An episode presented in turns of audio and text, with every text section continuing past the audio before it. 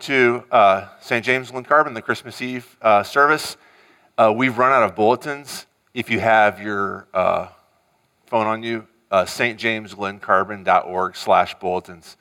And if you're uh, desperate to look at a bulletin, uh, you can find it there. At the end of the service, we are going to sing Silent Night. But before we sing Silent Night, we're going to sing Joy to the World. During Joy to the World, a couple guys are going to come down the center aisle and light your candles. And if when, when they do that, if you could pass that flame on to the person next to you. And then if we could figure out a way to jump it across this aisle over here. And so when we sing uh, Silent Night at the end, we'll all, I'll, be singing with the candlelight. We'll turn the lights off. Um, tomorrow morning, uh, Christmas Day service at 9 o'clock, and then Sunday morning services are normal. Uh, so let's go ahead and begin, and let's start by standing and singing the first hymn, O Come All You Faithful.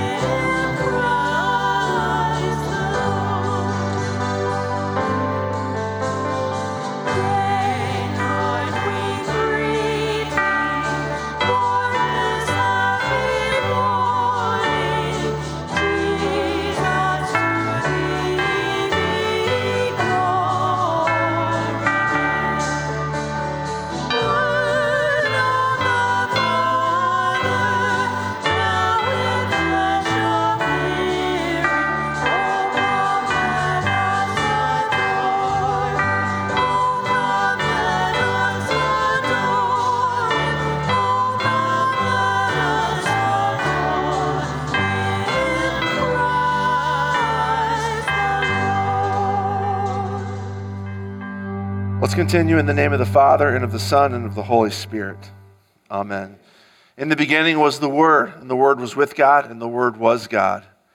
He was in the beginning with God. All things were made through him, and without him was not anything made that was made. In him was life, and the life was the light of men. The light shines in the darkness, and the darkness has not overcome it. And the Word became flesh and dwelt among us, and we have seen his glory Glory is of the only Son from the Father, full of grace and truth. Let's pray and ask God to forgive our sins. O Almighty God, merciful Father, I, a poor, miserable sinner, confess unto you all my sins and iniquities with which I have ever offended you and justly deserved your temporal and eternal punishment. But I am heartily sorry for them and sincerely repent of them. And I pray you of your boundless mercy and for the sake of the holy, innocent, bitter sufferings and death of your beloved Son, Jesus Christ, to be gracious and merciful to me, a poor, sinful being. Hear the gospel of Christ from Matthew chapter 1. You shall call his name Jesus because he will save his people from their sins. Amen. You may be seated.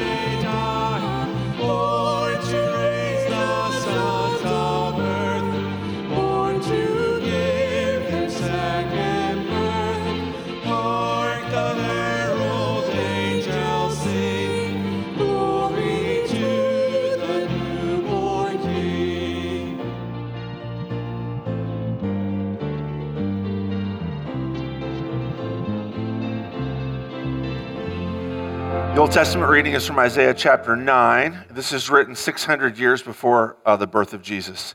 The people who walked in darkness have seen a great light.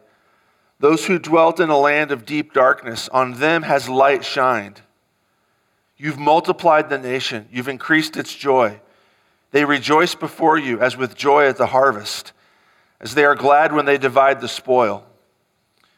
For the yoke of his burden and the staff for his shoulder, the rod of his oppressor, you've broken as on the day of Midian. For every boot of the tramping warrior in battle tumult, and every garment rolled in blood will be burned as fuel for the fire. For to us a child is born, to us a son is given, and the government shall be upon his shoulder, and his name shall be called Wonderful Counselor, Mighty God, Everlasting Father, Prince of Peace. Of the increase of his government and of peace there will be no end. On the throne of David and over his kingdom, to establish it and to uphold it with justice and with righteousness from this time forth and forevermore. The zeal of the Lord of hosts will do this. This is the word of the Lord. Thanks be to God.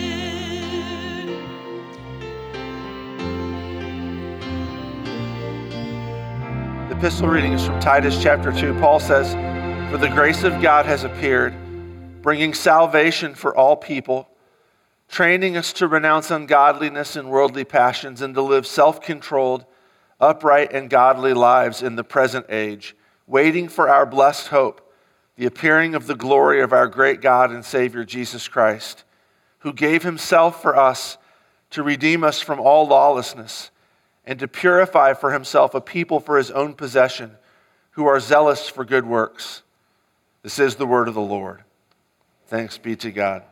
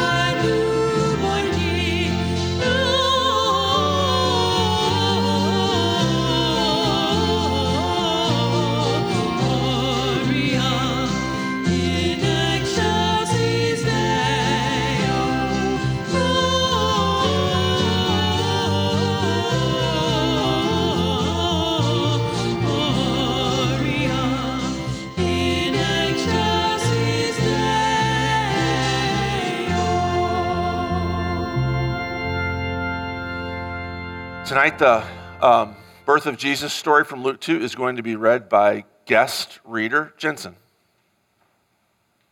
In those days, a decree went out from Caesar Augustus that all the wor- world should be registered. This was the first registra- registration when Quirinius was governor of Syria, and all the and all went to be registered, each to his own town. And Joseph also went up from Galilee, from the town of Nazareth to Judea, to the city of David, which is called Bethlehem, because he because he was of the house and lineage of David, to be registered with Mary, his betrothed, who was with child. And while they were there, the time came for her to give birth, and she gave birth to her firstborn son, and wrapped him in swaddling cloths, and laid him in a manger, because there was no place for him in the inn. And in the same region there were shepherds out in the fields, keeping watch over their flock by night. And the angel of the Lord appeared to them. Then the glory of the Lord shone around them, and they were filled with fear.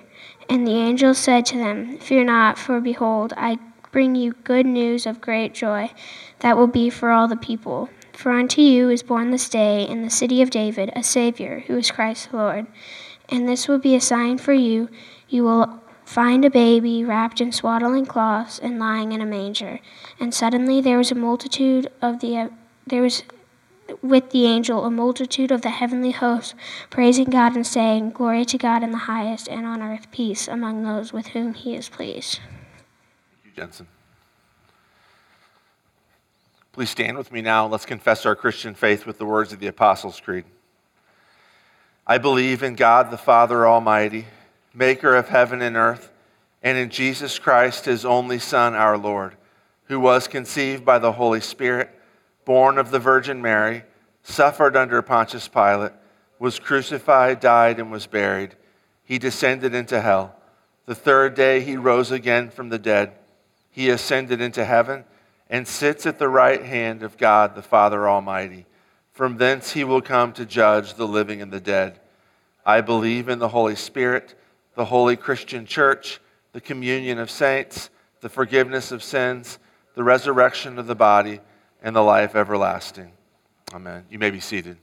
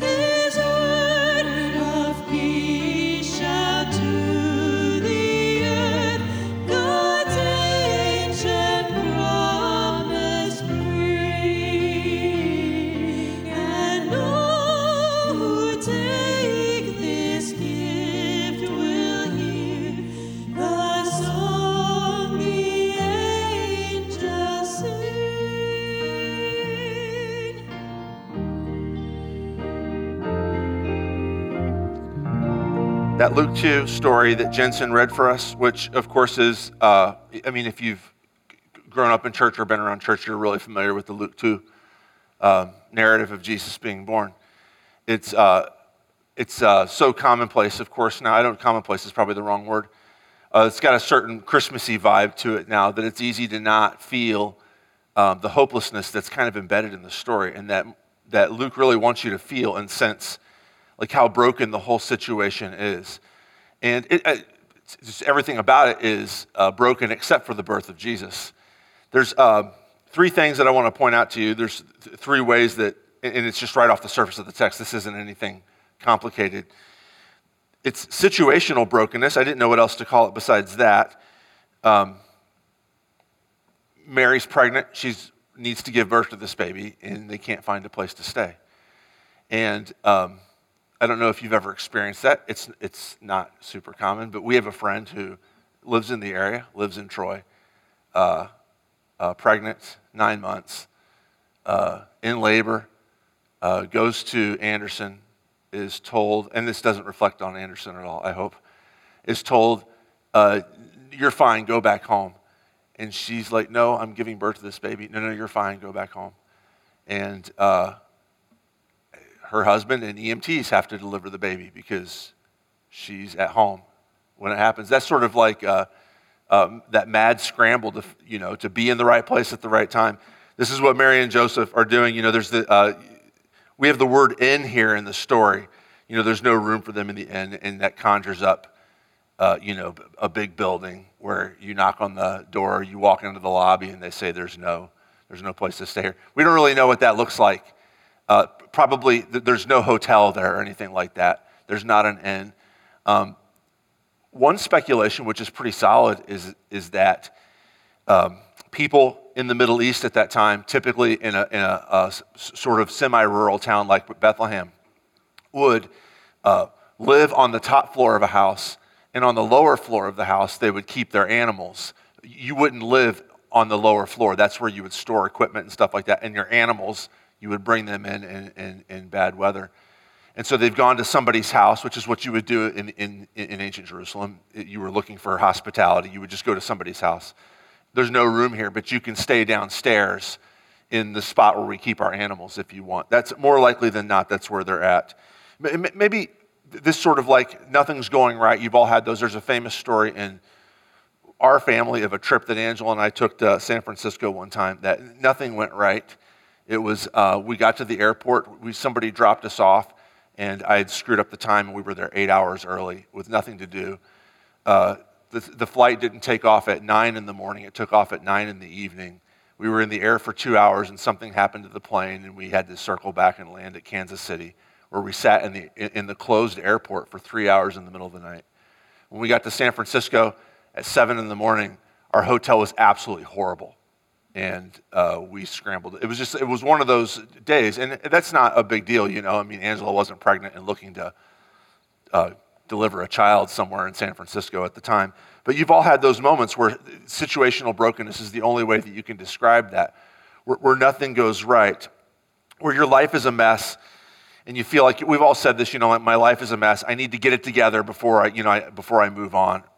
And one of the things that's going on here in Luke 2 is that God is inserting himself in a story that's controlled by situational brokenness. There's really nothing, everything is going wrong for them, and God still decides to put himself in the middle of the story and act and make things good. He doesn't fix everything. It's not like, it's not like God shows up and, you know, hey, here's uh, La Quinta Inn. Uh, congratulations, here's a nice place to stay, and here's a, a fully trained uh, OBGYN. It's not like that, but, but God puts himself in the middle of broken situations. Whatever your situation is like, God puts himself into the middle of that. There's also political oppression. I think I talked about this a couple, either last year or two years ago. Uh, there's the whole bit at the beginning about in, the, in those days a decree went out from Caesar Augustus that all the world should be registered. I, uh, I, I, don't want to. I, I, I feel like I say this every year, so I don't want to talk about it too much. But there's a reason why Luke, Luke puts that time stamp in the story. And it's because this is a huge flex on Caesar's part. Caesar's the king of the world, all right? He is, he is putting a census on the people for the purpose of collecting money at some future date. This particular census, we know from Josephus that this particular census is going to irritate the people to no end. The one that he mentions here. That eventually there's going to be revolts. And those revolts are going to lead to bigger revolts. And eventually, in the year AD 66, Caesar, it won't be Augustus at that time, he'll long be gone, but Caesar is going to send an army to wipe out Judea and burn down the city of Jerusalem and kill thousands and thousands of Jews, innocent or not. Josephus says that that destruction of Jerusalem in AD 70 can be traced back to this event. He doesn't, he doesn't say Luke 2. He says the census that Augustus ran underneath Quirinius.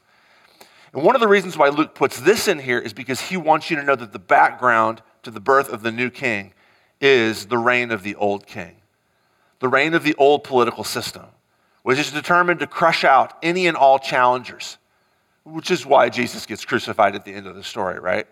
Is because Caesar's not going to tolerate anybody challenging his authority. This too, is a massive flex. This too is the story of the Christian church throughout the ages. At one end of the spectrum, when the church is small, frequently it gets blamed for everything that goes wrong, whether it's, you, you know, you hear, hear, stories about Nero blaming uh, the Christians for the burning of the city of Rome. Sometimes when the church is larger and, you know, bigger and more powerful, whatever that means, the political system that, that the political systems that exist, well, you know, in, in, our, in our country happens to revolve around two big political parties. They try to co-opt the Christian church, to put the Christian church on their side, to gain more power. And whatever it is, the political systems hardly ever, hardly ever, it's extremely rare that you find any moment in time when the political systems of this world are willing to bow the knee to Jesus as the one true King of Kings. In that context, Jesus inserts himself. And then the third thing, the third thing that's going wrong, of course, is public shame. Um, the, the, it, Mary is pregnant. She's pregnant by the power of the Holy Spirit. Joseph, we know not from Luke, but we know from Matthew that Joseph has decided to marry her so that she doesn't come underneath shame. But he hasn't consummated the marriage. He's not going to do that until after Jesus is born. This isn't his baby, it's a baby that's been given uh, to Mary and to us by the power of God. This is a great gift, of course. We talked last week about, you know, you know honoring Mary, the mother of God, and all that. But of course, and, and you guys have heard this before too, from Mary's perspective, it's got to be at least a headache to be pregnant. But have to tell everybody, I really, it wasn't Joseph. And, you know, the story that went around in the first century, we know from church history, is that she had an affair with a Roman soldier, whatever. And she has to go around and tell everybody, no, no, no, I haven't had sex. Actually, this is the Holy Spirit gave me this baby. And to look, to see the look on people's faces. And you know, what do you do? At some point, you're just like, I'm not going to tell this story anymore. I'm just going to suck it up and live with the shame. None of us have experienced that, but we've all experienced, you know, whoever you are and wherever you're at, you've experienced doing something that you know is right, doing something, if you're a Christian, doing something that you believe to be in God's will, and everybody else turning on it and rejecting you and looking at you as though you're wrong. This is kind of a hopeless situation, whether it's the situational brokenness, whether it's the political oppression, whether it's this shame, the public shame that she has to endure. This is, this is the, the, the milieu in which God inserts himself. So, for all the hopelessness that goes, goes along with that, God gives hope through the birth of Jesus. And it could be situational redemption. In spite of everything that goes wrong with their story, God insists on coming to birth. There's this great poem, and I don't remember it, and I should I put it in the bulletin last year. I, I should have done it this year. So the the, uh, um, the, gist of the poem is is that. Uh, you know, when a baby's about to be born, it just is irresistible. The baby's going to, the, the baby's going to come, and a woman's body is going to push, and you can tell her don't push, but a woman's body is going to push, and this sort of the irresistibleness, and the, the, this uh, woman who wrote this poem uh, points out the irresistibleness of God coming into history. God writes himself into the story, and nothing can stop it. Nothing can hold it back. He's going to do it. Maybe they don't have a great place for this to happen. Maybe things aren't going their way. Maybe they've had to ride a donkey for however many miles it is from Nazareth to Jerusalem. Uh, whatever it is, God writes himself into the story. And whatever your situation is, so, so and again, uh, uh, uh to, to, to bring it around to us, lots of times we equate like our bad situations with God doesn't exist or God's not active or whatever. And sometimes Christians are guilty of the charge of like when things are going well, then like, well, there's God, right? But God loves to write himself into situations where you would think he doesn't belong, where he doesn't look like he's active at all. That, those are the situations he loves to write himself into. It could be the political redemption. Uh, it's funny, verse 11, I- I'll read this to you. Again, this sounds like religious language. I know it does. For unto you is born this day in the city of David a Savior who is Christ the Lord. That sounds like, oh, Christian language, Savior, Christ the Lord. I can't, I just want to stress this. And again, I, I did this last year at Christmas Eve. Not like I expect any of you guys to remember that. You probably didn't remember a half hour after the service was over. This is so late at night. But this is actually in the first century, this is political language. There's a, there's a famous, it's, it's everywhere in, in, in the literature of the time. But one of the best ways to see it is in this inscription in a city called Priene in, in, in Greece. It's called the Priene inscription. Uh, check it out. And it's, this, it's basically kissing up to Caesar Augustus, this very same uh, king who's in Luke chapter 2, because Caesar Augustus had doled out some money to build them a library and to repair the city streets and whatnot. And so the city of Priene puts up this plaque basically saying Caesar Augustus is the greatest. And it calls him Savior, it calls him Soter. It calls him God. It calls him Lord. It calls the announcement of his birth gospel. It actually uses the word gospel. So, all this language that's here in verse 11, I know that we hear it as religious language and, oh, Jesus, come into my heart and save me. It's not religious at all, it's extremely political. Now, of course, religion and politics go hand in hand in the first century. But hear this you should hear verse 11.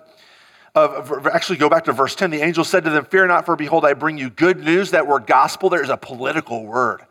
A new king is born. The word gospel means the announcement that there is a new king in town. A new king is born in the city of, for all the people. For unto you is born this day in the city of David a Savior. That's Caesar word. That's a word that Caesar calls himself, who is the Messiah, the Lord. Lord is a word Caesar, Caesar called himself Lord, insisted that everybody call him, call him Lord. Jesus is saying here, God is saying here, this little tiny baby is the most serious threat to the political forces of this world, which are opposed to righteousness and justice and order. Jesus is the one true political leader. Now, I, I know that we could talk, and I'm not going to do it right now, but we could talk about, like, why doesn't it look like that then? And all of Jesus' followers are incredibly screwed up. And it, it looks like the political forces of this world have all the power, and the money has all the power, and the bigwigs have all the power. And I would just say that from our perspective, sometimes it looks like that, but if you look at the scope of history, also, if you do it with the eyes of faith, you can see that Jesus is slowly increasing his rule and reign all the time. It doesn't mean that there's not bad Christians and bad politicians and bad non Christians, but Jesus is accomplishing his rule and reign. We know from the rest of the story that he does this by dying on the cross and swallowing up all the injustice and all the racism and all the, all the lying and all the selfishness in the world into himself, letting it be killed inside of himself, and then rising from the dead to establish justice and righteousness and mercy and hope and honesty and goodness. Jesus does this. This is how he rules over all things. So political oppression is, dealt with, is dealt with this new king who's being born. And then finally, there's vindication. You know, Mary lives a life of public shame. Joseph, too, not to the extent that Mary does, but Joseph kind of aligns himself with this person. He probably comes across as either ridiculously naive or oh, I don't know, I don't know, how would you view somebody who says, Yeah, my girlfriend got pregnant, but I really do believe it was by the Holy Spirit, and so we're still together. There's certainly a, a large amount of public shame in that. It's interesting in this story, I didn't think about this until I was studying at this time, is the role of the shepherds in this story. Like, what's the point of the shepherds? they actually don't push the story forward at all. Like in the narrative, they really don't have a point. What, I mean, you could take the shepherds out and everything would still stay, stay the same. Did everybody, did everybody see that? But the shepherds, so here's Mary and Joseph with this secret. You know, they know what's right, and nobody else in the whole world knows this right. And God gives them a flavor of other people. I'm, I'm going to let other people in on your secret. I'm going to let you experience vindication. And this is one of the things that public praise does. When I come in here, like so, so, so here, me personally, I confess before you guys that I believe that this woman who had never had sex before got pregnant by the power of the Holy Spirit, that God was born from her, he was a construction worker who lived 2,000 years ago, who died on a cross, announced the kingdom, healed people, challenged the authorities, claimed that he himself was Lord and not Caesar, and not Herod, and not the presidents and not the prime ministers, whoever else uh, claims to power, claims that it wasn't the rich people who were in charge, but it was him, claimed that he was going to enact a great reversal where the barren would have children and those who had many children would be bereft, when the big armies would be destroyed and the weak people would, would, would, would, uh, reign victorious. That he was going to enact this great reversal, and he does it by dying on a cross. So I announce that to you out loud that that's what I believe. And when I, whenever I sing, whenever we come in this morning and we all read a text together, whenever you guys sing a Christmas carol, which announces that as, as well, we are doing what the shepherds did. We're joining up with this story saying, Yes, Mary, we believe you. We're on your side. We believe that the one that you're giving birth to is going to rescue the whole world. D- does it change the story if you or I decide not to say this? If you and I decide not to believe it? No, it doesn't change the story, but there's something about that praise, the praising God, which vindicates the story, which says, yes, this is real. And we embody it when we, like the shepherds, come and praise Him too. We join our voices together when we make it tangible, it's audible that our God has become human and is now going to rule and reign over all things. Stand with me and let's pray. Let's pray. Holy and gracious Lord, your Son became flesh with heart and hands to bear our sins to the cross, that our hearts might be pure and our hands clean before you. And as we give thanks tonight for your Son's incarnation, strengthen our faith with the remembrance that he is born to save us by his life, death, and resurrection. Lord, in your mercy. Heavenly Father, by the gift of your Holy Spirit, we testify, all of us tonight testify together that your Son is the Savior of the world. Continue to pour out your Spirit upon your people. Bless all of us as we proclaim Jesus, who became flesh to save us by dying and rising again. Open our mouths to praise the name of the one born in Bethlehem. Lord, in your mercy. Almighty God, the one born in Bethlehem, is Son of David and Lord of David, to whom every knee shall bow. Look upon all those whom you have placed in authority. Grant that they might govern in the wisdom, justice, and mercy of the Christ who came to save. Lord, in your mercy. Lord God, you love us. You sent your Son to be the propitiation for our sins. Strengthen us to love one another. As you have mercy upon all who are poor and troubled, so perfect your love in us that we would be that we would gladly be your instruments of help in time of need. Lord, in your mercy. Almighty Father, you've given your Son, born of Mary, to be the Savior of the world. Send your Spirit, abide with us, that we might confess that Jesus is the Savior of the world and abide in your love until he comes again in glory. For he lives and reigns with you in the Holy Spirit, one God, now and forever. Amen. And taught by our Lord and trusting his promises, we are bold to pray. Our Father, who art in heaven, hallowed be thy name. Thy kingdom come, thy will be done, on earth as it is in heaven. Give us this day our daily bread, and forgive us our trespasses, as we forgive those who trespass against us. And lead us not into temptation, but deliver us from evil. For thine is the kingdom, and the power, and the glory, forever and ever. Amen. You may be seated. The gentlemen are going to come by and light your candles.